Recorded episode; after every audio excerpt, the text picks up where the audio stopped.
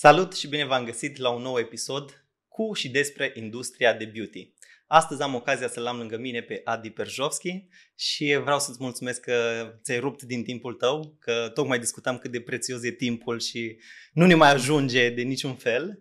Și îți mulțumesc că ești astăzi aici. Și eu îți mulțumesc tare pentru invitație și știi că e o plăcere ca de fiecare dată pentru mine să petrec timp cu tine atât la seminar cât și afară la o bere sau la o cină și cât și aici. Mulțumesc mult! Dacă îmi permiți așa, astăzi o să te descos așa puțin și o să vreau să începem uh, de la începuturile tale, pentru că... De când eram mic, mic, mic? De sau? când erai mic, mic, mic în industria asta. Am înțeles. Și bă, cum ai ajuns în zona asta de beauty? Ce te-a pasionat sau cum, nu știu...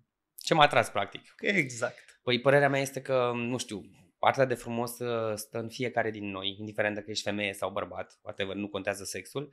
Și um, cred că, nu știu, tuturor ne place să fim aranjați, să fim frumoși de mici. Um, partea de beauty m-a atras uh, după terminarea liceului, când am dat la facultate. Am intrat la facultate în anul întâi, practic, la um, ASE, că toată lumea dădea la ASE în perioada aia și trebuia să mergi cu același tren, nu? Că altfel n-aveai cum. Uh, acolo intrasem la um, învățământ deschis la distanță, la IDD și principala mea um, intrare la facultate a fost la facultatea de chimie ur- tata voia să urmez la vremea respectivă ce a făcut și el în uh, partea alimentară, că acolo se câștigă bine. Ei bine, de la noi puteai să ieși cu un job de, nu știu, inspector în calitatea mâncării sau tot felul de chestii de genul ăsta, care nu ar fi fost rău, dar în orice caz nu era ceva cu care mă regăseam practic. În schimb, m-am dus la chimie, am intrat la chimie la zi pentru că știam eu că prin anul 2 citisem programa, se făcea mm, un curs de parfumerie și cosmetică. Mm. Și atunci avea parte cu frumosul, pentru că atunci când eram mai mic, de fapt, în, aveam nasul foarte fin pe partea de parfumerie și, de fapt, asta era meseria pe care mi-o doream să o fac mai de mic, pentru că mă atrăgea foarte, foarte mult mirosul, parfumul în sine. La noi nu ea fiind o astfel de facultate și la vremea respectivă nu își permiteau părinții să mă trimită la Paris, la ISIP, ca să pot să fac astfel de cursuri, să devin eu parfumier sau ce aveam eu, visam ca vers pe pereți la vremea aia.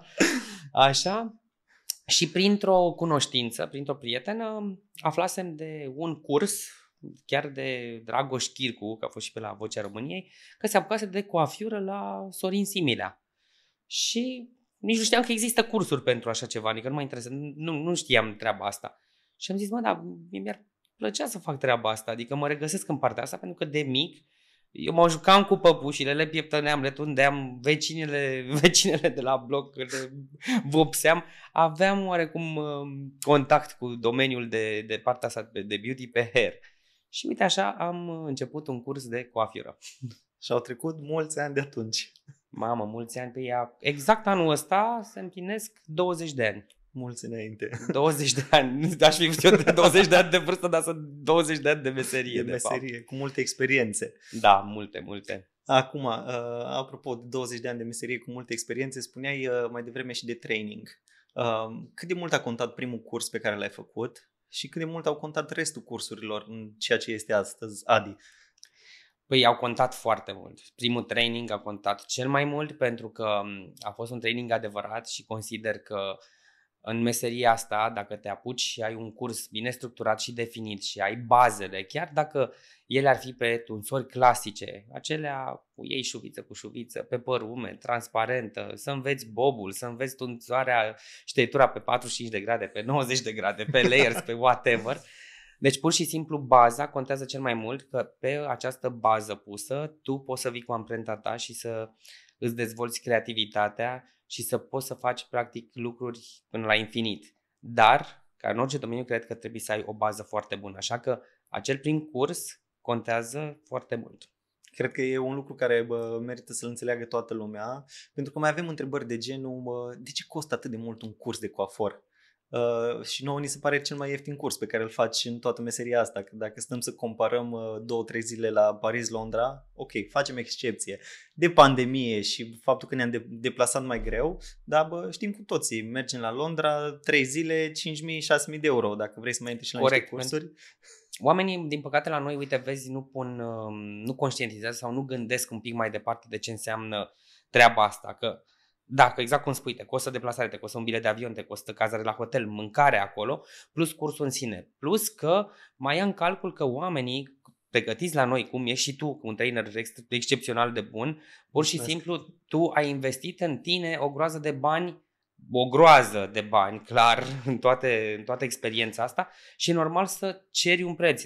Da, e un, pentru România, mi se pare că e ieftin.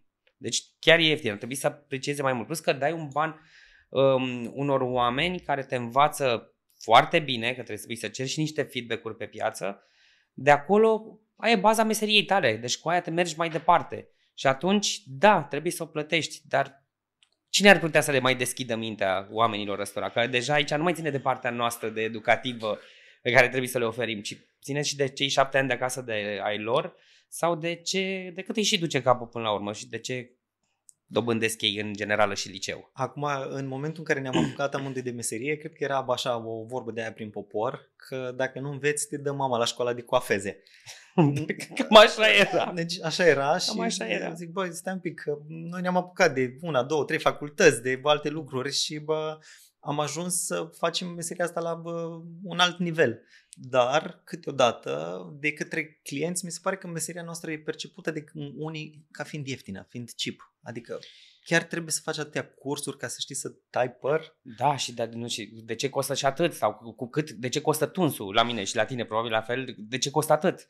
Păi, exprim de ce. Da, din păcate, mulți oameni um, nu apreciază nu doar meseria noastră, nu apreciază timpul și orice job al altor oameni. Că despre asta este vorba, pentru că oricât de înstărite ar fi și oricât, și orice situație materială ar avea și oricâte vitoane și ermesuri ar apărea ele pe mână, dacă nu știu să respecte o latură umană, chiar dacă e o femeie de serviciu, chiar dacă este un hairstylist, chiar dacă e un frizer, chiar dacă e un bucătar, ești ca om zero din punctul meu de vedere, ca și valoare.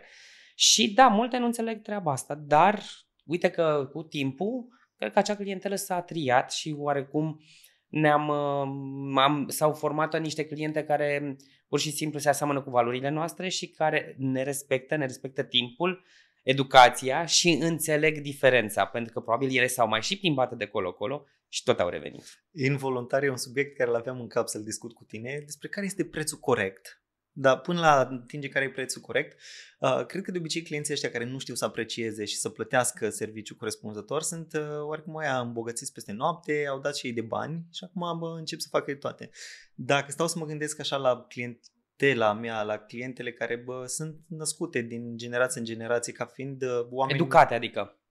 Cu bani, dar cu educație și cu, bă, cu umanitate, ca să spun așa ceva, nu a existat nicio clientă care să bă, nu aprecieze adevărata valoare a serviciului.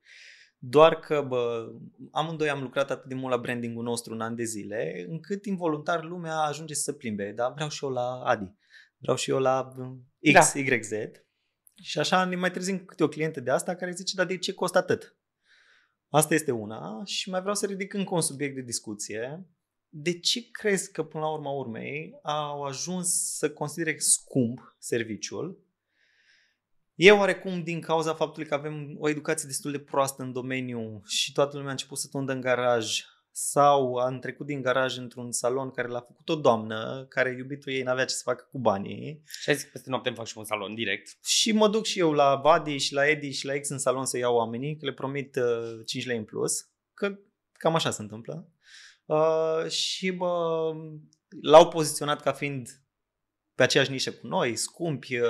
Dacă probabil au amenajat într-un anume fel și ei cred că practic amenajarea unui spațiu dă luxul serviciilor, deși este total eronat. Dar, mă rog, ei poate să spere și să treacă, dar așa cum le deschid, la fel de repede le și închid. Într-adevăr, suferim și noi o perioadă pe partea asta, pentru că până să-și dea seama dobitocii de colegi, scuză-mă că le spun așa, dar n-am cum altfel, că l-a plătit sau i s-a făcut o ofertă cu, nu știu, 100 de lei mai mult la salariu sau ceva de genul ăsta, până să-și dea seama și colegul angajat de treaba asta, într-adevăr ne afectează și pe noi. Nu le dăm cap total, că n-am picat la pământ, că ne ridicăm, că tragi clientele, oricum îți vin că suntem o sursă practic infinită și nesecată de cliente, că dacă vrei să faci treaba asta într-una și îți crește alt om, faci treaba asta, dar până să-și dea seama, te afectează și pe tine. Saloanele oricum nu rezistă mult. Și nici ei ca oameni, pentru că și ei pică, își pierd din clientelă pentru că se și mută de colo-colo. Și revenind la subiect, că chiar mă bucur că m-ai întrebat treaba asta, de, de ce costă atât? Păi este simplu.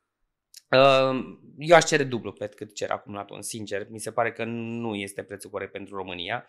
Pentru câți bani am investit în mine în educație, și pentru cât am investit în mine, nu numai în educație, în dezvoltarea personală pentru a putea discuta cu fiecare client în parte și a face și partea psihologică cu el, că nu este doar un executat de tuns de vârfuri, pentru a, a, a obține cel mai bun rezultat și a plecat cel mai, cea mai fericită și cea mai mulțumită. Deci am avut o situație spunând, dar de ce trebuie să plătesc 250 uh, de lei doar pe tuns? Că am venit, a durat 5 minute și mi-a luat doar atâta. Păi hai să-ți explic de ce. Pentru că ai venit experiența de 20 de ani de meserie, faptul că te-am dus în 5 minute doar acel banal de vârfuri, nu ai stat două ore, deci ți-am salvat un timp în care tu poți face cu totul și cu totul altceva, deci să te plimbi, să bei o cafea, să faci alte lucruri. Deja e mult mai prețios timpul. Care e mult mai prețios și nu are clar, e mult mai prețios. Plus că mi-ai spus să stai un centimetru. Faptul că ți-am tăiat doar un centimetru, iarăși arată experiența pe care o am și pe care ți-o ofer și că ți-am livrat un serviciu pe care tu l-ai cerut. Nu ai cerut un centimetru și să te trezești cu patru tunși, nu ai stat nici două ore și ai plecat foarte mulțumit, ai primit exact ce ți-ai dorit. Dacă ceri și o consultanță, o primești gratuit în același pachet ca schimbare de culoare, tunsoare sau recomandare de tratament, de produse, de styling pe care să ți-l faci tu acasă. Deci în asta se reflectă prețul meseriei și al tunsului. Bineînțeles, dincolo de partea asta, mai ai restul de business plan. Ai o chirie, ai niște angajați, ai o mentenanță, ai niște produse, ustensila iarăși cu care tunzi. Nu ai o foarfecă de 20 de lei, nu? Că nu înțeleg ele de ce costă atât și foarfeca respectivă. Păi este simplu, dacă e o lamă japoneză care aia îți taie firul de păr, practic nu ți-l smulge, nu ți-l rupe, părul tău este mult mai sănătos și mult mai salvat pentru că îți ține tunsoarea mult mai bine, părul crește mult mai repede și mai sănătos. De ce? Că nu tunzi cu un fierăstrău sau cu o forfecă ruginită sau de proastă calitate și este sigilată cuticula firului de păr. Este logic. Și la atunci, oare de ce costă atât? La un moment dat am primit o întrebare de la o clientă, a, se juca cu foarfeca și zic, te rog frumos, fii super atentă cu ea, că bă, e singurul lucru care chiar nu mi-ar place să-l scap pe jos. A, dar cât poate să coste o foarfecă de asta? Cât iau alta de la papeterie? Zic, păi uite, aia care ai tu în mână e vreo 4500 de euro. S-a blocat instant. Cât, cât gentuța, cât gentuța. da. Și zice, dar ce face tu de singură? Și zic, nu, nu tu de singură, dar calitatea părului după și tot e indiscutabil. N-are rost să pune la îndoială toată treaba asta. N-au, n-au, n-au de unde să știe și nu se gândesc la treaba asta. Dar, într-adevăr, cred că ține și de noi să livrăm informația asta. Știi că până acum uh, era oarecum jenă să vorbesc de lucrurile astea, că am dat pe foarfe că 1000 de euro. Și că, adică știi să o spui într-un mod nu că e de laudă, că nu este o fandoseală și gen o bășină cu care să te lauzi și vai a, mă laud cu o, cu o sculă, cu o ustensilă foarte bună, foarte calitativă, dar mă laud cu ea pentru că obțin niște rezultate foarte bune cu ea. Și da, ar trebui să vorbim fără nicio jenă și fără nicio rușine despre asta. Și despre ustensile și despre timp. Pentru că, din nou, ceea ce ai menționat mai devreme, cred că este extrem de important. Timpul pe care îl petreci pentru serviciu. Plus să nu mai pun la socoteală faptul că bă, fiecare dintre noi avem un salon servicii integrate, mai faci o manicură în același timp, când din nou câștigi și mai mult timp, toate Normal. astea la o altă până la urmă urmei fac serviciu, experiența și calitatea. Și calitatea și a, mai e și comportamentul pe care îl impui tu echipei tale. Pentru că nu cred că ți intră o clientă în salon și nu știu, să fie tratată. Eu tot timpul le-am spus colegilor mei și angajaților și nu știu tuturor, mai tu când te duci afară într-o vacanță și te duci la un hotel de 5 stele, să fie premium, îți place cum ești tratat? E, când intri, simți mirosul, simți ambientul, simți lumina, simți muzica, simți cum ți se dă bună ziua de la acel om de la front desk recepționer, e, te simți bine. Bun, ăla înseamnă un serviciu de 5 stele pentru o locație de 5 stele. Asta trebuie să oferi și tu. Asta te simți foarte, foarte bine. Ei, și toate astea costă, fraților, foarte mult. Până trăinuiești oamenii, până amenajezi spațiu, până faci toate lucrurile astea și să respecti și timpul, care e iarăși important, ai atins un subiect super sensibil, oamenii, stafful și trainingul staffului. Uh, cred că e foarte greu pentru mulți din industrie să perceapă cu adevărat ce înseamnă serviciul ăla de 5 stele, pentru că dacă nu-l trăiești pe propria piele, e cam greu să reproduci.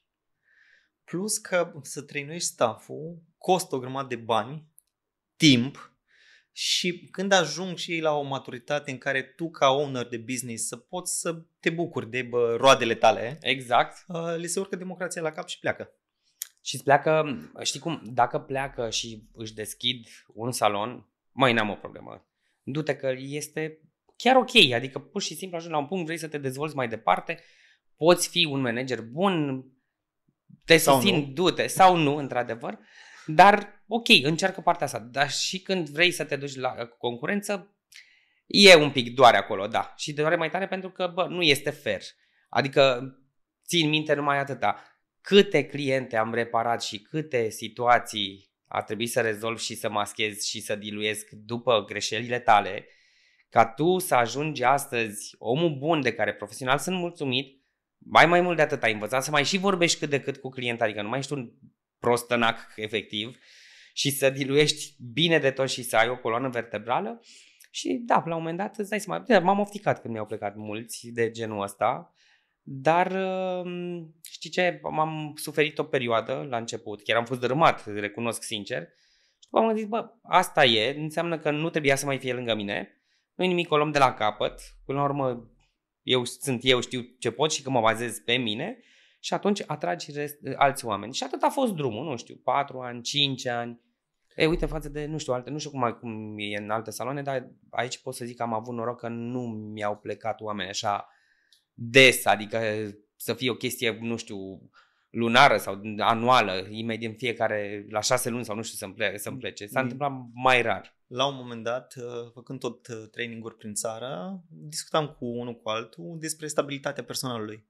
Și dacă stau să mă gândesc că acum vreo 5, 6, 7 ani, uh, un om stătea în medie 3-5 ani. În clipa de față mi se pare că s-a scurtat timpul per general undeva la 2-3 ani. Timp în care pentru un owner de business nu prea este business. Păi nu e business, că numai 2-3 ani îți ia până îl pui pe picioare și până înțelege tot conceptul tău de business, de brand, îl aduci pe linia concretă. Da, b- b- cred că se întâmplă asta. Eu înseamnă că am oameni foarte vechi, am oameni și de 10 ani sau 12 ani cu mine. Înseamnă că Eu, în schimb, am pățit altă treabă. care ți se e funny, dar... Deci, mi-au plecat trei oameni buni, foarte buni, dar o tipă a plecat că s-a lăsat de meserie și s-a apucat de pictură de icoane, Ok. ceea ce, ok, foarte frumos am înțeles. Altă tipă, deci s-a lăsat de, de meseria de coafură și s-a apucat de zi la BMW, ăsta, Dealer nu auto, dealer, e mecanic, deci efectiv pe mecanic auto, da, Ok. pe Cristinica, cred că nu știu dacă o știi. Da, da. Deci ea este mecanic la, a plecat mecanic auto la BMW, acum mi se pare că nu mai e pe partea de mecanică, este pe partea de, de sales, de vânzări. A crescut ceva în genul ăsta, dar vreau să zic că s-a dus, adică a lăsat coafire și s-a dus exact în domeniul ăla, unde este iarăși bună. Așa, și um, altă tipă, mă rog, care a plecat, s-a dus în uh, Anglia și nu s-a mai dus pe postul de coafură și s-a dus pe partea de recepție la hotel. Dar oarecum tot în domeniul de re- relationship cu oamenii, de relaționare, de chestii de genul ăsta. Care erau oameni buni în domeniu. Oameni foarte buni, Da. foarte buni. Uite, uh, mi-a ridicat o minge la fileu. Crezi că, bă, nu știu, un om ca și tine, uh, dacă ar fi scos din contextul de bă, salon, tu ești un uh, hairstylist superb, renumit și așa mai departe, crezi că bă, în orice alt domeniu ai fi pus, n-ai face lucrurile exact la fel? Ba da. Ba da. Bineînțeles, mi-a luat timp, că logic, aș lua-o de la zero, dar mă și văd că m, în alt domeniu, da, să fiu băgat și în alt business și în altă treabă, pentru că știu cum sunt eu ca fire. Că sunt dedicat, sunt ambițios. Uh, Dacă mă apuc de un lucru, îmi place să fiu printre primii. Nu neapărat primul, deși ăla este ok, primul, dar dacă nu, printre primii acolo, să, da, îmi place să fiu bun, punct. Și atunci fac tot ce e posibil pentru treaba asta. Adică cunosc, învăț, muncesc și n-am liniștea aia până nu știu că e bine. Rămânând tot în zona de staff, de oameni, de context, de cât de bine facem sau nu facem lucrurile, când îți angajezi oameni, la ce te uiți prima dată? Prima oară când mă uit la un om, mă uit la față, la mimica lui, apoi la mâini și la unghii. Am o problemă cu treaba asta. Deci dacă mă crezi că și înainte să ajung la tine, deci chiar mă uitam și știam că am filmarea cu tine și mai am o treabă diseară tot pe apariție și zic uh, manicura zic să fie Urgent. făcută. Da, um, mă uit la lucrurile astea pentru că atunci când vorbesc cu un om trebuie să vorbesc face-to-face și să mă uit în ochii lui, să văd exact ce transmite și astfel văd uh, caracterul lui ca om și ca mimică, ca gesturi și când atinge anumite subiecte, cum în dreaptă privirea în jos sau lateral sau dacă se înroșește la față. Îmi place să analizez treaba asta un pic pentru că sunt multe caracteristici și gesturi care ne trădează de cum suntem ca oameni și întrebările sunt simple. Nu te gândi că de ce pleci de acolo, ce s-a întâmplat cu fostul angajator, cam astea sunt. Poți să-l sun? Poți să-l sun după aia, nu că oricum îi spun că o să și sun să fii de acord și să știu că pleci în condiții bune de acolo dacă vrei să vii la mine. Așa. Deci lucruri absolut normale de carieră, că vrei să evoluezi, ce-ți place să crești sau nu, partea financiară. Deci sunt lucruri pe care le știi și tu, care contează la un om. Și bineînțeles mă uit și la partea de manicură, pentru că măi, trebuie să fii îngrijit și asta de ce zic. Dacă îl vezi cu un om că este îngrijit și curat, știm de ce vorbim ce ține pe partea din spate. Când prepar vopseaua, când aplici vopseaua, cum o lași, dacă și strângi în urmă, pe lângă tine. și dacă sunt vopselele pe lângă tine, dacă ești ordonat, adică sunt lucruri care arată de tine, de noi ca oameni, de cum suntem. N-am nimic cu oamenii care sunt mai puțin dezordonați, că ei pot fi niște oameni foarte talentați, dar mi-mi place un pic ordinea și îmi place să-mi ușurez partea de muncă chiar de la început, când am un om la interviu. Da, prima dată te uiți la bă, efectiv caracterul lui, nici, mă, nici pe da, departe... nici de cum la partea profesională, adică nu-l chem la probă. Aici vreau să ajung. Pentru că în ultima vreme în industrie, bănuiesc că ai observat și tu, e o nebunie și o isterie cu perfecțiunea. Și vreau să atingem un pic subiectul ăsta, că tunsoarea perfectă nu înseamnă că e cea mai bună tunsoare sau culoarea perfectă cea mai bună culoare, că vorbeai mai devreme, sunt, e toată partea psihologică și consultația. Exact. Consultația pe care o fac pentru clientul meu nu e cât de dreaptă e linia aia până la urmă urmei. Crezi că serviciul pe care îl livrăm trebuie să fie impecabil tehnic sau clientul trebuie să se simtă foarte bine cu ceea ce primește? Clientul trebuie să se simtă perfect și foarte bine cu ceea ce primește, pentru că eu de multe ori și de cele mai multe ori asta livrez.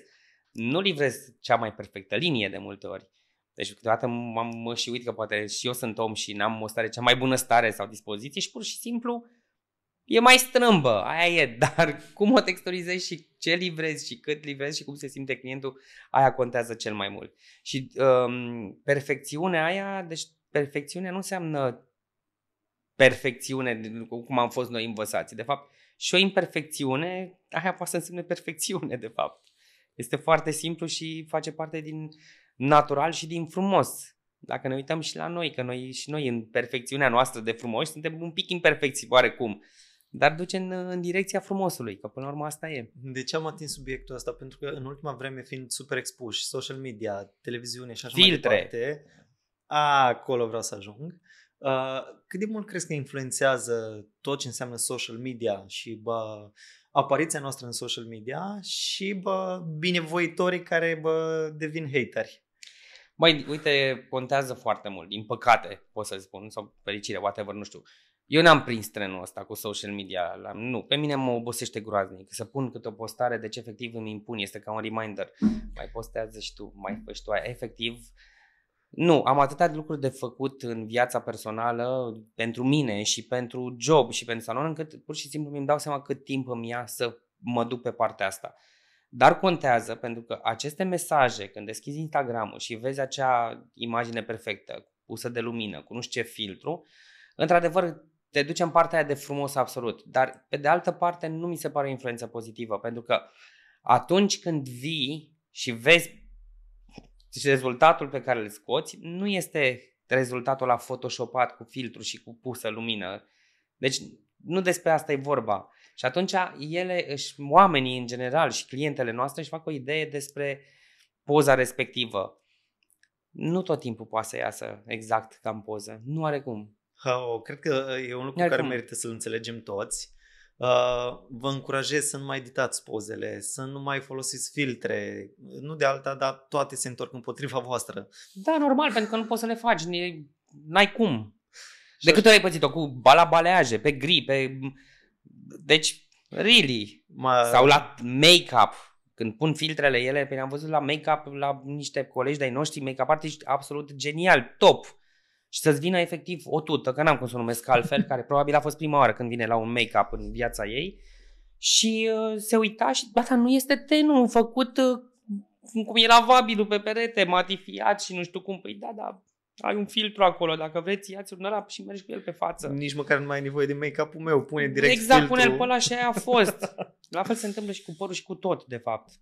Adică imaginea vinde, ce să ne mai... Da, imaginea vinde, dar uh, uh, mi se pare că mă, cei mai tineri care vin în industrie și bă, o iau la modul absolut, trebuie să facem tunsoarea perfectă, trebuie să facem poza perfectă, uh, devin foarte ușor critici cu uh, cei care au o experiență vastă în domeniu și foarte ușor lasă comentarii gratuite pentru bă, Da, mai Nimic. lasă, e loc pentru toată lumea, știm despre eu ce știu e că e vorba. loc pentru toată lumea, Ne- dar Nu e fair și nu e corect, într-adevăr. Nu mi se pare normal ca unul care s-a apucat de 2 ani de meserie și stă mai mult, petrece mai mult timp să facă o poză, că am întrebat pe chiar pe cineva, un asistent al cuiva, bă, dar cât îi ia să facă poză? Păi de multe ori stă și 20 de minute la poză și zic, what the fuck, să-mi va picea 20 de minute să stai să faci o poză. Păi în 20 de minute mai fac încă două cliente care mă așteaptă la ușă și nu știu unde naiba să le mai pui, că mai găsești loc peste două săptămâni.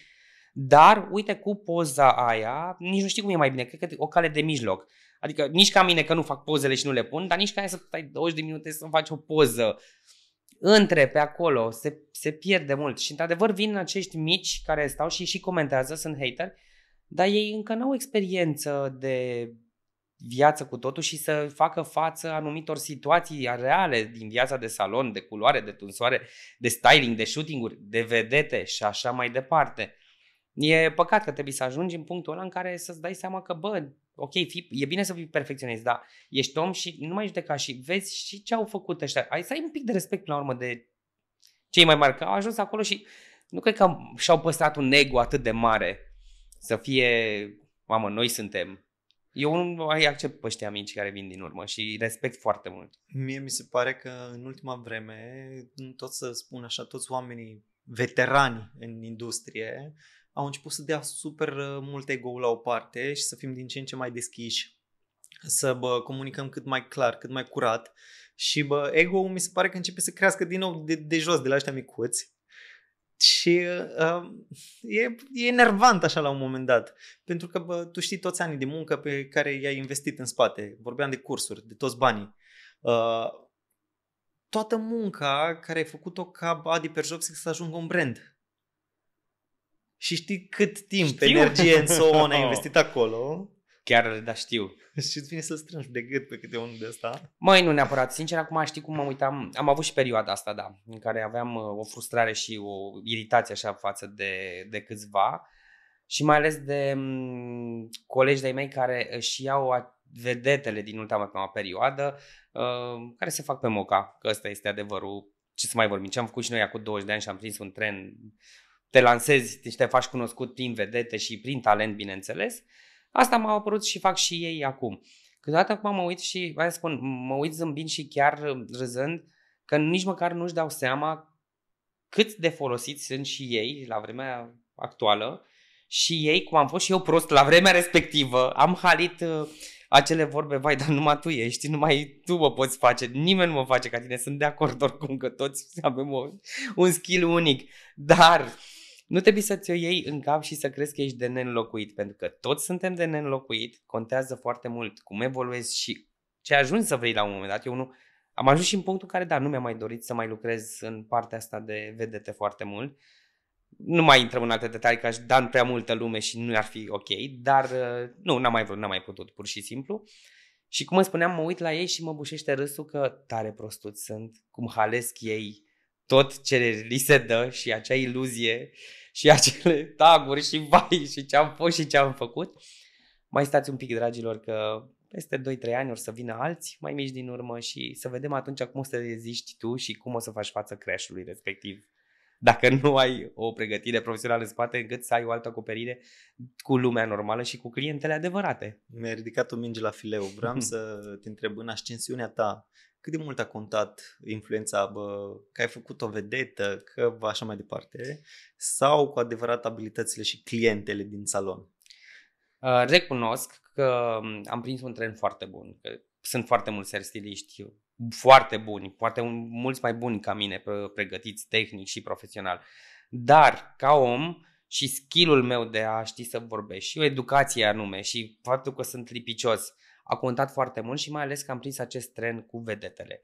Pentru că, hai să ne uităm la majoritatea hairstyliștilor, vorbim strict de domeniul nostru, de peste tot, din America, din Europa, uite cum e și Chris Appleton și nu știu, altul mai cunoscut. Majoritatea au pornit și s-au lansat foarte mult pe partea asta prin vedete.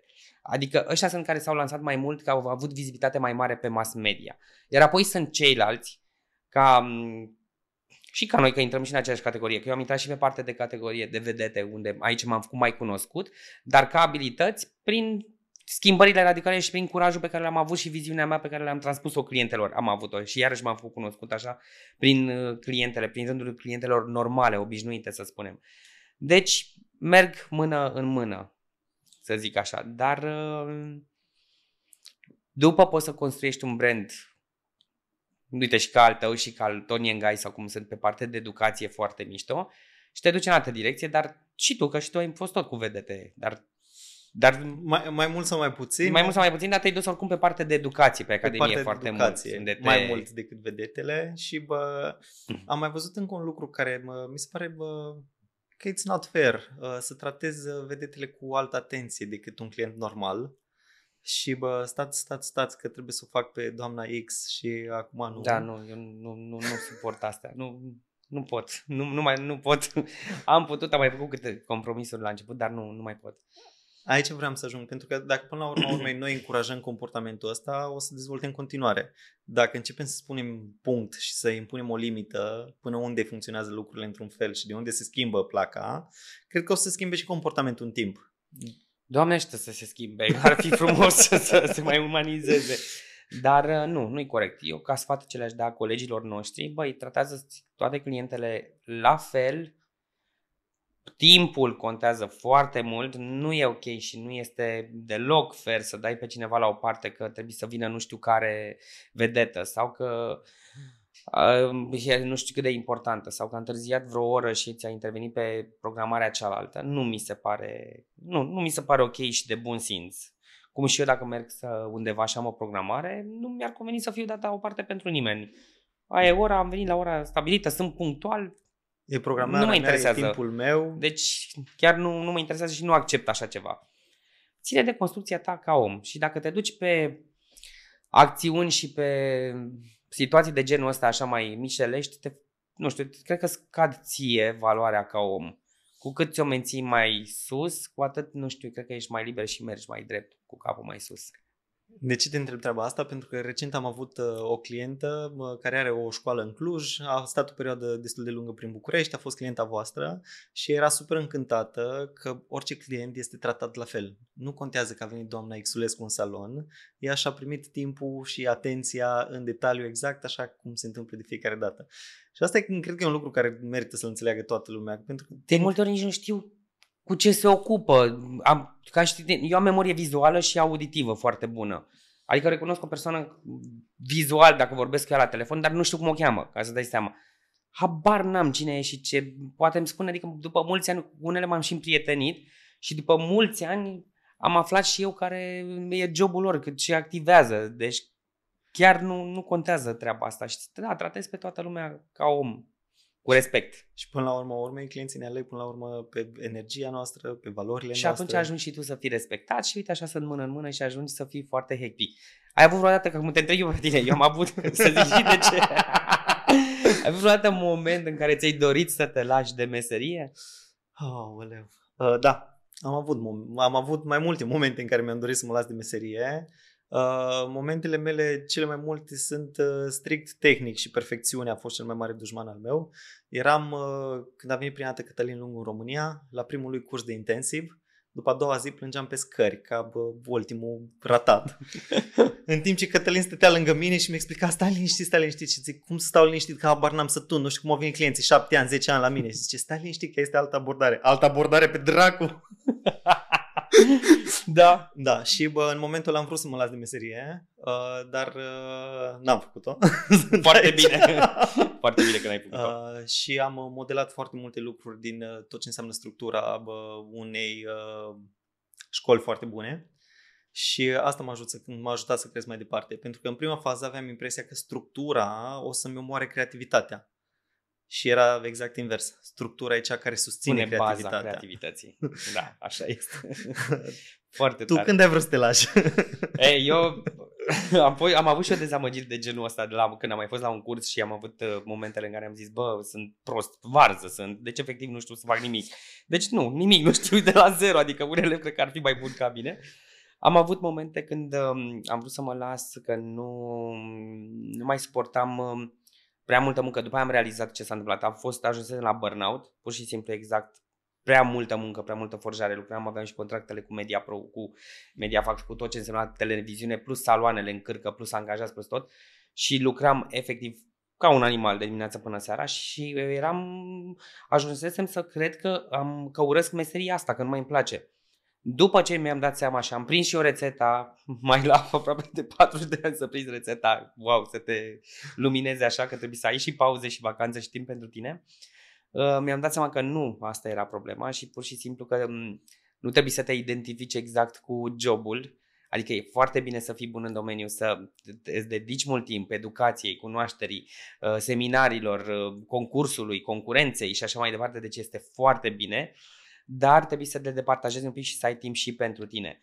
Altfel să să ajunsesem în punctul ăla încât uh, eram atât de confuz încât mă vedeam și praf că nu mai știu nimic și că nu fac nimic bine și că nu mai îmi place nimic, nu mai îmi plăceau nici cliente, nici nimic, pur și simplu. Și atunci, da, a fost un moment în care era să mă las practic să zic de meserie și era o mare prostie pentru că mi-am dat seama cât de mult iubesc meseria asta, cât de mult îmi place și cum um, mi-a revenit setea de cunoaștere și de învățat și acum, pentru că am tot timpul, avem de învățat. După cum știi, anul trecut am fost la tine la curs. Adică și anul ăsta și oricând aș merge, pentru că tot timpul am, avem de învățat, ne scapă o mică informație, o, se sedimentează, se așează altfel și cred că treaba asta te și menține între cei mai buni și în permanență cu pasiune, că dacă nu mai faci treaba asta cu pasiune, clar se vede și în ceea ce livrezi. Uh, Einstein spunea în felul următor că în momentul în care mor cu adevărat nu e la când ajungi la 2 metri sub pământ. E momentul în care încetezi să înveți. Da. Și bă, sunt mulți bă, coafori cu renume, în, mai ales în București, care bă, la un moment dat au considerat că au ajuns la maximul lor potențial și au renunțat să mai învețe, să mai uh, meargă s-au mai departe. plafonat și din păcate, uite, că au cam picat și dacă te uiți și acum în 2021, păi vezi cu afaturile alea în față Da. gheruțe în interior, în spate, în exterior. din păcate, da, am observat și eu treaba asta și nu este ok. Și uh, am mai avut o experiență de genul ăsta în orașele mai mici. Dacă sunt mai mici orașele, bă, lucrurile sunt cam uh, copy-paste la Indigo și nu prea dăm valoare educației și bă, a învăța în permanență și bă, confundăm un pic ce înseamnă vechime în domeniu cu experiență în domeniu. Exact. Da, și asta așa e. Că nu înseamnă că, într-adevăr, dacă ai 20 de ani de experiență, înseamnă că și ești uh, cel mai bun. Despre ce vorbim? Experiența poate să fie pur și simplu vechime. Da. Și bă, de ce ating subiectul ăsta? Uh, am avut o doamnă la un curs uh, la specializare și la început întreb de ce veniți la curs, care sunt așteptările. Zice, am pățit un lucru care nu vreau să-l mai pățesc în viața mea. A venit un domn la mine la tuns și mi-a zis că bă, vin la mine la tuns, că bă, era polițistul din localitatea de lângă, că frizerița lui știe doar trei tunsuri și toată viața lui le-a făcut doar pe alea. La care doamna zice, în capul meu era sper să nu știu și eu doar alea trei tunsori. da. Și atunci, în momentul în care încetezi să evoluezi, e bă, clar o plafonare de asta maximă. Și întrebarea mea este cât la sută din piață crezi tu că se dezvoltă în continuu și cât de mult crezi că impactează clientela finală? Pentru că sunt foarte mulți clienți care nu mai vin în salon. Păi, din ce am observat eu și din ce văd, în primul rând, um, mai trebuie să mai ținem și cont de alt factor. Pe vremea noastră, ca să zic așa, concurența era mult mai mică. Adică erau puțini ăia mai buni și care își doreau.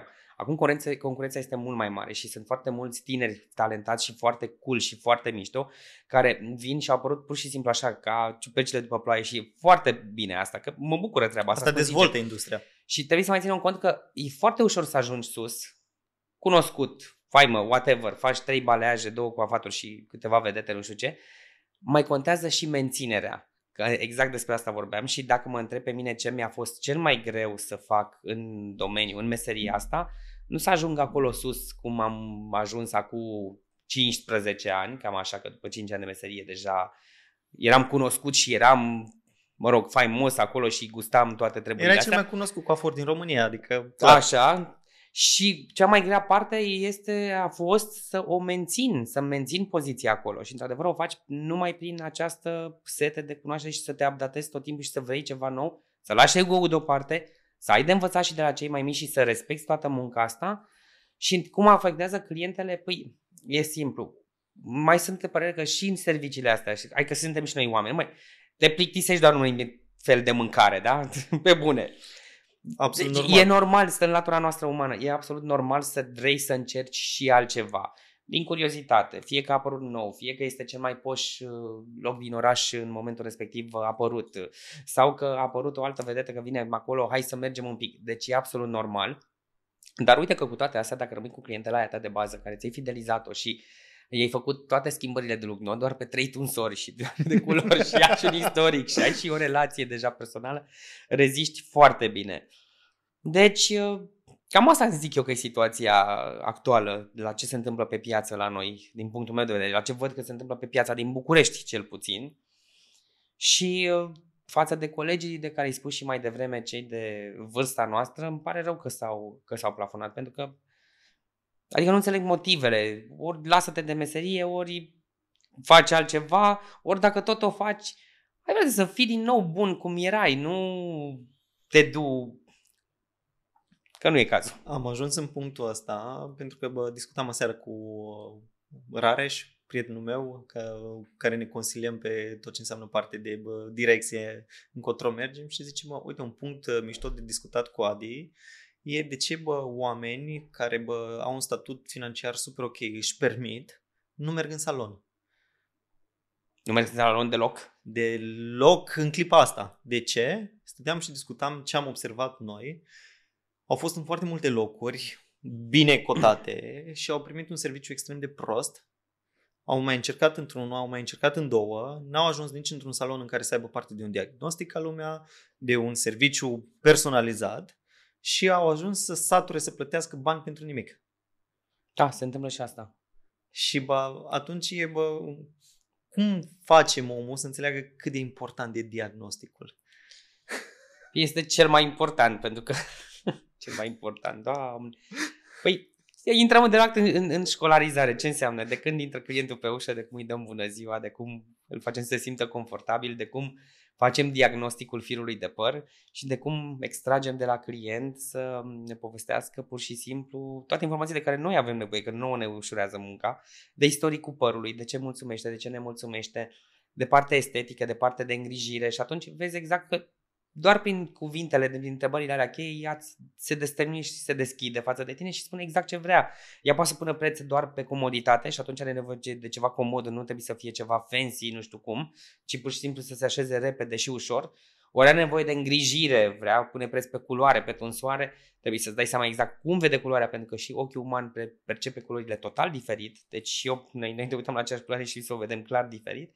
Și atunci trebuie să identifici problemele astea. Faptul că sunt oameni cu bani care nu mai vin în saloane, ce să zic, am întâlnit din cliente care au fost și s-au tot plimbat pe colo-colo și n-au găsit într-adevăr pe cineva care să execute și să facă cam ce și-au dorit ele. Și aici vine din lipsa de consultanță, de comunicare și așa mai departe. Pentru că, să fim serios, sunt mulți care pot să facă același lucru, ci doar să pună altfel problema și să, ia, să aibă o altă abordare. Și mai sunt acele cliente dificile care pur și simplu nu au putut să fie mulțumite de nimeni, adică s-au plimbat pe la toți, n-au putut, doar, doar singură mătut. Ia și tu unde te singur acasă, că e cel mai bine dacă tu ești mulțumit așa, dar într-adevăr procentul acela este foarte mic. Um, clientele celelalte care până la urmă revin în salon vin de nevoie și uh, sunt acei oameni care nici nu cred că își permit să, să, să piardă timpul multe femei cu mulți bani care nu sunt, nu sunt vopsite, se simt foarte bine în pielea lor cu păr natural, chiar și cu fire albe, vin la întreținere de tuns, poate un coafat special la vreun eveniment, dar în schimb rutina zilnică și o fac acasă, pentru că au și primit un diagnostic bun și cu recomandările de rigoare pentru acasă. Și au primit toate sfaturile de care au nevoie să poată să, să fie capabile da. să aibă grijă de, de părul lor. Uh, după atâția ani în meseria asta, 20, dacă ar fi să faci o radiografie așa la rece, ce crezi că lipsește la noi în piața de beauty? Uh, transparența și corectitudinea. Deci dacă mă întreb pe mine, ne luptăm acum cu cu problema asta pentru că, hai să-ți dau un exemplu, uite cum suntem și pe piața de aici. Uh, au apărut alte branduri, alte saloane. Uh, dacă nu avem, noi nu avem în primul rând structurat foarte bine sistemul financiar și sistemul de plată pus la punct cu TVA de 19% pe servicii, which is wrong, cu sistemul de salarizare, care știm foarte bine cum este, pe procente, cum sunt oamenii, la noi pe, pe piață nu există această asociație și corectitudine și unire, pentru că dacă Mă, noi ne știm și vreau un angajat mâine să vină la mine, da? Eu din dorința de a mă bate cu el, că mamă, vine de acolo, de la Jobski și vine cu 10 cliente după el, păi pe mine mă ajută, păi nu este corect. Nu este corect, clar, punct, de ce? Întreabă de ce a plecat angajatul de acolo, vezi ce probleme are, ce se întâmplă. De aia să vedem angajatul respectiv dacă s-ar duce la un moment dat de la un salon de top mâine la un salon de cartier ar mai avea aceeași valoare pe care și-o crede el, pentru că nu s-a dezvoltat destul de suficient aici pentru a fi omul angajat exemplar? Nu. E, cu cât noi ne așa pe românește, la spate. direct pe, spa, pe la spate și pe față cu părțile astea, păi nu o să ajungem absolut nicăieri. Pentru că peste câțiva ani se va întâmpla și va păți același lucru. Și sunt mulți oameni care nu se educă, iar noi avem iarăși o problemă foarte mare în România, în sistemul nostru. Măi, angajator, angajatorul nu mai are nicio putere și nu este deloc respectat de angajat. Efectiv, pe român este pișă pe tine. Deci nu ai nici Nimic, nicio protecție, nimic, nimic, Am nimic, zero. cazuri în care bă, stilistul a sunat la salon, toată ziua fully booked, a zis, eu îmi dau demisia de astăzi, nu mai vin la salon. Am pățit-o eu. Am pățit-o nu, prin mesaj spunându-mi că mi se dă, că își dă demisia și că vine până la întâi sau nu știu ce, whatever. A doua zi nu a mai venit cu programări făcute, deci... Da. Și în ziua de azi, da, angajatul respectiv e în altă parte, e alt angajator însetat și se gândit că oricum s-a bucurat că vine cu încă 5-6 cliente după el, așa, și gândește că își face treaba așa, adică nu mai contează, nu mai e ca înainte, că ți închide contractul cu litera ei, în disciplină, ceva. Nu mai există așa Nimic. Ceva. E, până nu o să se ajungă în domeniu să măcar angajatorii, măcar cei care au saloane să fie uniți și să aibă un respect față de colegi, nu o să se schimbe mare lucru mai deloc. Și atunci vin și se plâng, vai, dar nu știu ce să mă mai fac cu angajații. Dar, scuze-mă, dar tu ce ai făcut? Pentru asta, în primul rând, exact ce spui tu, trebuie să existe, dacă nu o asociație, pentru că a, asociații, cred că și eu și tu am auzit de 100 de mii de ori că se fac, că se dreg și s-a oprit la punctul, păi de ce ai făcut-o tu, că vreau să o fac eu și din punct de vedere da. al lor golilor a rămas nicăieri, nu s-a mai făcut nimic. Ar trebui să existe măcar un gentleman agreement între noi și bă, exact cum ai spus, dacă omul vrea să plece de la mine din salon, eu nu ți-l iau da? Păi nu, nu ți-l iau. Mai, uite, cu stratulați, spre exemplu, suntem prieteni și, băi, avem treaba asta și pe transparență totală. În primul rând ne sunăm și vorbim.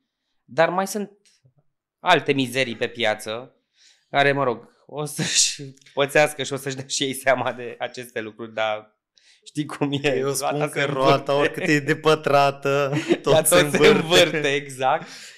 Și uh, îi lași pe fiecare, până la urmă, să-și învețe lecția. Dar uh, e un minus aici. Plus că mai e, cum și spuneam, sistemul de plată iarăși. Și revenind la ce mai întreba mai devreme și cu bonus și dacă este scump. Hai puțin să privim cum este în America, da? Este prețul afișat la raft. Când te duci să-l cumperi, să zicem că e 90 de dolari plus taxes. Cred că așa ar trebui să-l livrăm și noi. De fapt, unsul cât costă? 250 de lei cu tot cu TVA. Deci ar trebui să fie, de fapt, e 220 când naiba vine, plus taxe. Uite pentru că, bun. uite, Ehm, noi suntem printre puținele saloane care pur și simplu bat bon, pentru că nu mai există cash deja e pasăre rară. 90% din casă sunt card. Alea sunt, deci nu ai cum să fraudezi, să faci evaziune, să faci nu știu ce, deci bați bon pe bune, deci plătești taxe, plătești salariu, plătești tot exact așa cum trebuie să le plătești. Nu le încasezi uh, pe revolut, cum am auzit, că se mai practică este pe din... la câțiva colegi. Este un mare fenomen încă. Da Și aici e bă, lipsa de concurență loială, că până la urmă, urme vorbeam de preț, prețul corect și așa mai departe. Atâta vreme cât mulți dintre noi din industrie nu suntem transparenți în fair cu toată treaba asta, nu are cum să există o concurență loială. Și să avem alinierea exactă ce spuneai și pe partea de uh, preț, într-adevăr. E clară treaba, pentru că hai să vorbim de baleajul ăla. Explică mine clientă că ea nu înțelege. Am pus și am plătit pe vopsit 12 milioane. Păi nu, n-ai plătit pe vopsit. N-a fost simplu vopsit. Ai stat în salon 4 sau 5 ore, dublul ca timp unui vopsit, s-au consumat pe tine dublu materiale, folia aceea care nu este luată de la metro, de staniol, de împachetezi un sandwich, este folie pentru șuvițe, care costă mult. Este tare și așa mai departe. Știi foarte bine câți metri liniari de folie folosești la acel baleaj. Bun, materialele folosite, șampoanele și așa mai departe, se poate face acel rețetar. E, mai sunt câțiva colegi foarte talentați, foarte buni, care Bă, efectiv sunt bătuți în cap. Nu știu să-și calculeze prețul ca lumea. Și cum să cer pe un baleaj 800 de lei și să o ții 5-6 ore în salon? Uh, simplu. Uh, fără să ai habar de, de business în spate de și business, de management. E pur și simplu bă, artistul din tine. Ia să vedem cam, cam cât ar trebui să fie. Și recent am avut cred că n-au trecut trei zile de când am primit mesaj de la una din fetele care a fost în Color Chemistry, cursul în care ai fost tu cu mine, și zice, bă, uite, bă, am un claim de la o clientă că i-am încasat prea mult. Și zic, păi explicăm ce s-a întâmplat. Păi până acum o făceam cu atâta, după ce am fost la tine la curs, am înțeles cum să calculez lucrurile și produs și bă, așa și mai departe. Și, și bă, s-a plâns că e extrem de scump. Și zic, nu e scump ceea ce ai făcut. Singurul lucru, asigură-te, comunici clar din start. Clientului cam ce costă și cât costă și pentru ce plătește atât. Cea mai proastă experiență care am avut-o în viață legată de treaba asta eram în Italia la primul meu curs internațional, bla bla, și am intrat într-un magazin că mi-a plăcut o geacă în vitrină. Intru, probesc geaca, superbă, mă uit pe etichetă, între 15 și 20 de mii de euro era geaca. Uh, mi-a picat fața instant, uh, vine vânzătorul, cum e geaca? Zic, un pic cam mică, zice, nicio problemă, avem mai, mai mare. mai mare. Zice, bă, cum uh, vi se pare? Zic, bă, nu știu culoarea. Stai că mai avem încă 5 culori. M-am simțit cel mai prost ever. N-are rost să povestim toate stările prin care am trecut, pentru că nu a existat transparență de la început. După ani de zile, bă, știi că au început să afișeze prețurile în vitrină și așa mai departe, să știu, băi, de nasul meu, intru acolo sau nu intru acolo, știi? La fel și în salon. Vreau să știu, îmi permit sau nu îmi permit să mă duc acolo? Pot sau nu să plătesc? Cu mențiunea că trebuie să știu la început cât va costa. Aproximativ, nu o să știu la virgulă. La virgulă, exact. Și noi le facem, și eu m-am implementat treaba asta în salon și le și explic clientelor și oamenilor de ce e important. Pentru că nu jignești cu treaba asta. Adică poate sunt câteva cliente care spun, pentru mine contează, adică nu mi explica că îmi permit. Nu e vorba că îți permiți, trebuie să știi pe ce plătești, cât timp stai, cât timp aloci cât, ce se întâmplă cu toată treaba asta și pe ce plătești banii ăștia. Plus că eu le mai dau și un sfat, o recomandare, le și spui cât o costă data viitoare. Că exact. vine una și îți face un decolorat, o schimbare de culoare astăzi, din șaten în blond, în nu știu ce, whatever, data următoare nu o să plătească atât. Pentru că tot noi avem de suferit. De ce? Pentru că știi că ai vorba pe piață, pe am fost acolo. Și extrem de scump. Și extrem de scump. Am plătit 12 milioane sau 11 milioane pe un vopsit. Păi nu, n-ai plătit doar pe vopsit, ai avut decolorat cu Olaplex, cu aia, cu prepigmentare, cu aia, două, de două ori spălatul. Explică toată treaba asta. Data următoare vii și nu să fie vopsit de un tub, de un tub și jumătate, că faci o, și o emulsie, că nu-i faci doar rădăcina. Se așează pigmentul, nu știu ce, și culoarea apoi se așează. Nu mai plătești tunsul data viitoare, că te tund acum, te mai tund peste 2-3 luni, nu te mai tund la fiecare ședință. Și îi spui și cât o costă data viitoare, ca să nu-și mai facă ideea asta de scump. Noi și să știi pentru ce e scump. Da. Am făcut la un moment dat uh, niște cartonașe de recomandare pentru următoarea vizită, următorul bă, vopsit, tuns și așa mai departe, costurile aproximative și ce am mai auzit super șmecher de la o tipă din uh, Anglia zicea în felul următor. Tot timpul fă un preț ușor over și când vine... Să fie mai mic și atunci o surpriz plăcut. Niciodată să nu fie prețul în care mai spui, mic și mai să mic fie peste, că asta mult. nici noi nu ne-am simțit bine. Normal că te simți japcă, bă, de ce costă mai mult? Adică, bineînțeles, trebuie să fie mai mult. Ajungem, mai bine să coste mai Ajungem puțin. și rămânem la același lucru. Transparență. Exact. Transparență. La, bă, pe site-ul nostru, ca idee, pe site-ul salonului, toate prețurile sunt publice. Adică când e normal. Și îmi zice lumea, a, păi, cum ai pus prețurile acolo? Simplu. Sunt lumea trebuie să știe faci o idee. Corect. Plus că am mai început să fac încă un lucru unde a început un super așa val, vârtej, uragan. Am început să fac prețurile publice. Uite, am plecat din stadiul ăsta, a ajuns în stadiul ăsta, a costat atât. Ce a costat? Cât a costat produsul? Cât a costat? Ah, păi cum să pui vopsea de 500 de lei în par? Păi uite așa. Păi, simplu. Dacă vrei să-l faci la carte și cum îl faci pe exact chiar ca la carte, te poate duce și atât. Dar uite, vezi, asta ține de noi, să comunicăm lucrurile astea, ajungi la o experiență, nu trebuie să lași clientul să înțeleagă cu totul altceva și să transmiți pur și simplu informația. Iar vânatul ăsta că te-ai duce alt coleg, stai că să fie mai ieftin ca acolo, mă, nu, ăla e prețul corect, ăla e prețul tău, nici nu trebuie să te intereseze altceva. Dacă ți ție bine, ăla e rețetarul pe business planul tău, în funcție de chiria ta și aia trebuie să fie, aia e. Încerci să te atragi cliente că fur tu niște cliente de la un alt salon de la concurență că le faci un discount de 20%, este bullshit. Dar și atunci întrebarea apare, Dragi colegi, dar de ce nu ne batem că sunt atâtea milioane de femei peste tot, în toate orașele, că avem o populație totuși bună, de ce nu ne zbatem să aducem acele cliente noi în salon? Pentru că, până la urmă, dacă ai niște angajați și prețurile nu sunt mai mari cu multe saloane din moluri, unde și acolo chiriile sunt mari și practic se reflectă prețul în exact. chiria, se reflectă în preț, ba mai mult de atât, tu ai și investit în educație mai mult, de ce hai să nu ne zbatem să aducem clientele alea noi pe care ți le poți ține și tu încerci doar să vânezi al vecinului de acolo. Te ia mă încă câte, vrei 10, mai ai încă 5 cliente de la mine dacă vrei va să-ți vină, că parcă le și obligi să-ți vină. Mi-ai ridicat două mingi la filo. uh, cum se împacă hairstylistul din uh, Adi cu uh, managerul din Adi uh, și cu zona de viziune, cât de mult te implici, până unde te implici, până nu, unde nu, de unde nu te mai implici, nu mai e treaba ta. Uh, Uh, și bă, a doua este bă, cum aduci clienți noi oamenilor din salon și dacă ai un buget de marketing care îl aloci sau cuantifici cumva în uh, diversele acțiuni pe care le faci.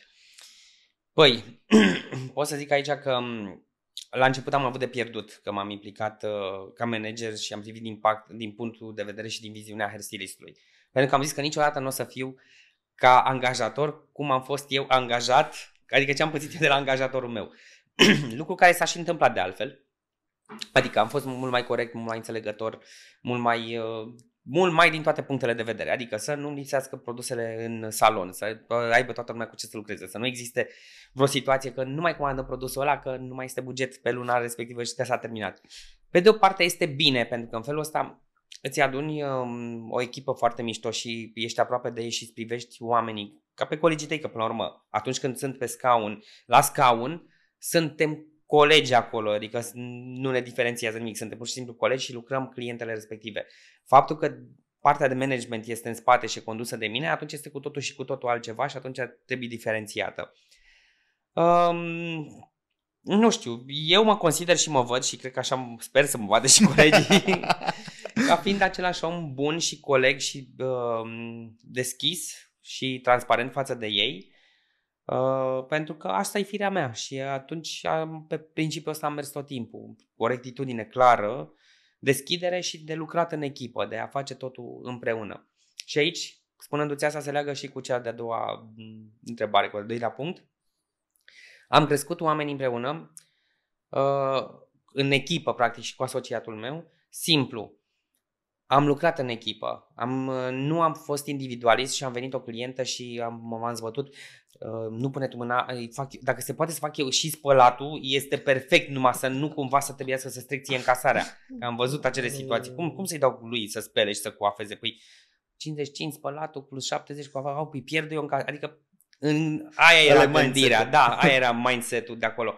Nu, gândirea este alta. Gândește că poți să faci două programări dacă ești supra-solicitat și vrei să mulțumești pe mai multe lume și faci cunoscut omul și omul de lângă tine pe care îl faci cunoscut este nu executant. Vino încoace că te prezinți, haide împreună cu colegul meu să vedem ce să facem.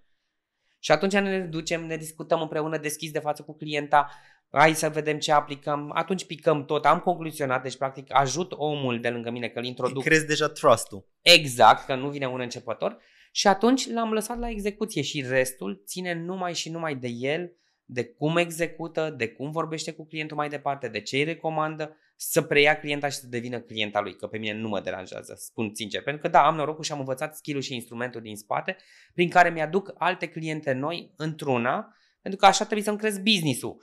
Dacă nu aveam business și eram doar Radi Perjovski eu singur și vreau să lucrez doar eu, puneam, trăgeam linie de mult, că mi-ajung clientele efectiv, nu am timp fizic să le mulțumesc pe toate că nu am când și aia a fost și lucram, dar eu pentru mine și atât, me, myself and Irene, and I, and whatever.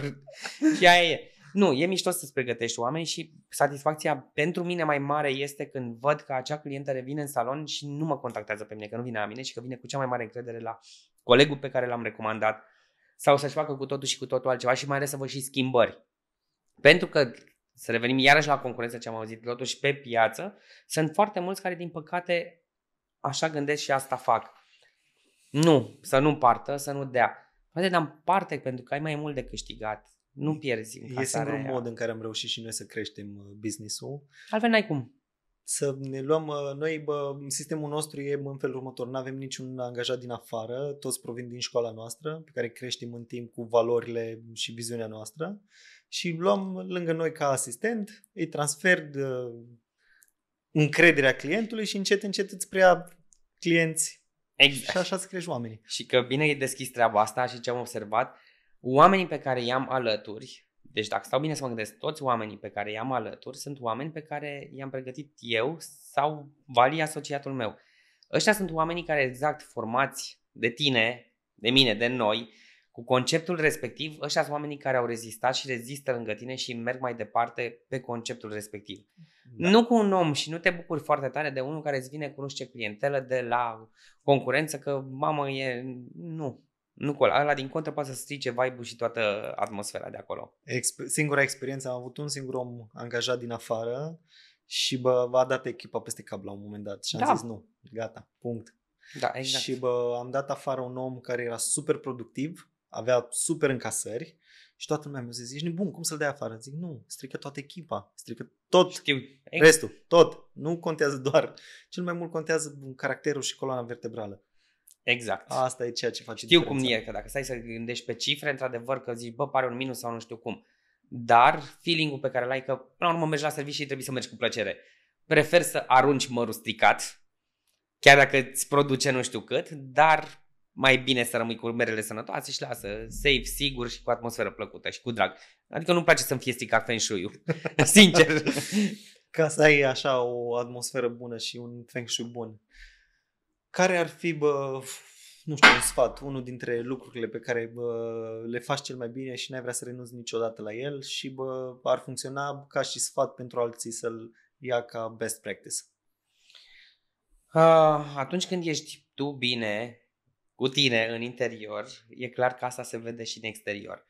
Bineînțeles că suntem oameni și că avem tot felul de stări, de momente, de lucruri care se întâmplă și în viața personală, fie cu iubitul, cu iubita, cu mama, cu tata, cu familia, cu whatever, cu ce se mai întâmplă unul în trafic și așa mai departe. Să înveți să te detașezi de probleme și să ți le lași la ușă, oriunde și în orice domeniu ai lucra, este un lucru foarte important și vibe-ul tău, pofta ta de viață și de mișto și haide să nu fiind zeflemea și într-o plictiseală de aia proastă continuă, nu, nu cred că nu ai cum să greșești cu astea. Să te duci pur și simplu, bă, te bucuri că te-ai trezit, fă lucrurile care le-ai de făcut pentru tine, chiar dacă se întâmplă să ai, nu știu, o situație de nașpa, care să te afecteze, să te dezechilibreze un pic uh, emoțional sau psihic sau nu știu ce, bă, hai, las-o deoparte. Și fii prezent 100% Și fii acolo. prezent acolo, că nu ai decât de câștigat. Dacă te duci și ești așa, hai să trec și ziua de azi, Păi hai să treacă și ziua de azi, trece și ziua de mâine și luna și anul și așa mai departe și, și viața. Nimic. Și viața și n-ai făcut nimic. Efectiv, trece pe lângă tine, așa. Da. Îți mulțumesc pentru tot ce ai împărtășit cu noi. Uh, înainte de încheiere, crezi că e ceva ce nu te-am întrebat și ai vrea să mai adaugi? E, nu știu, că dacă știi foarte bine ca și tine, dacă ne-am pune la vorbă, cred că am mai stat vreo 3-4 zile pe aici să înregistrăm. Nu, nu, nu, nu cred că îmi vine. Am, mă bucur foarte tare că, că am venit și că am stat de vorbă cu tine, că uite, în felul ăsta mi-am și readus aminte de lucruri, le mai și conștientizez, le mai sedimentezi un pic acolo și îmi face plăcere, îți face plăcere să le treci așa prin revistă. Mie mi se întâmplă că de fiecare dată după o discuție de genul să devin mult mai recunoscător pentru uh, lucrurile care le am și uh, proaspăt întors și acasă din vacanță, de fiecare dată îi spun uh, soției mele Codruța, wow, ce casă frumoasă avem, wow, ce bine la noi acasă și zice, da ce ai? Zici, nu, sunt super recunoscător pentru treaba asta Corect. și cred că singurele lucruri care rămân în profund sunt discuțiile astea 100% naturale, fair, fără să ascundem, să mascăm nimic. Și cred că asta poate să facă diferența. Și bă, cea mai mare diferență cred că o face networking-ul și oamenii cu care îți petrești timpul. Exact, și să aibă un exemplu bun toată, toată treaba pe care o faci, că e foarte mișto, pentru cei mai mici, pentru că au lucruri de învățat fără exact de ce ai spus, sunt chiar educative, chiar că e o discuție liberă și n-am vorbit de 643, fondul de decolorare galben-albastru, pigmentul de și așa mai departe.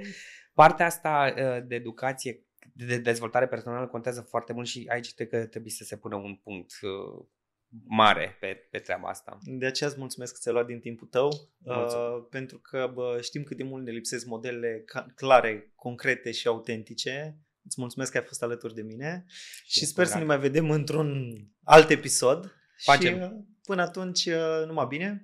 Vă mulțumesc tuturor că ați stat cu noi până la final și uh, ne vedem cu drag în următorul episod. Yay!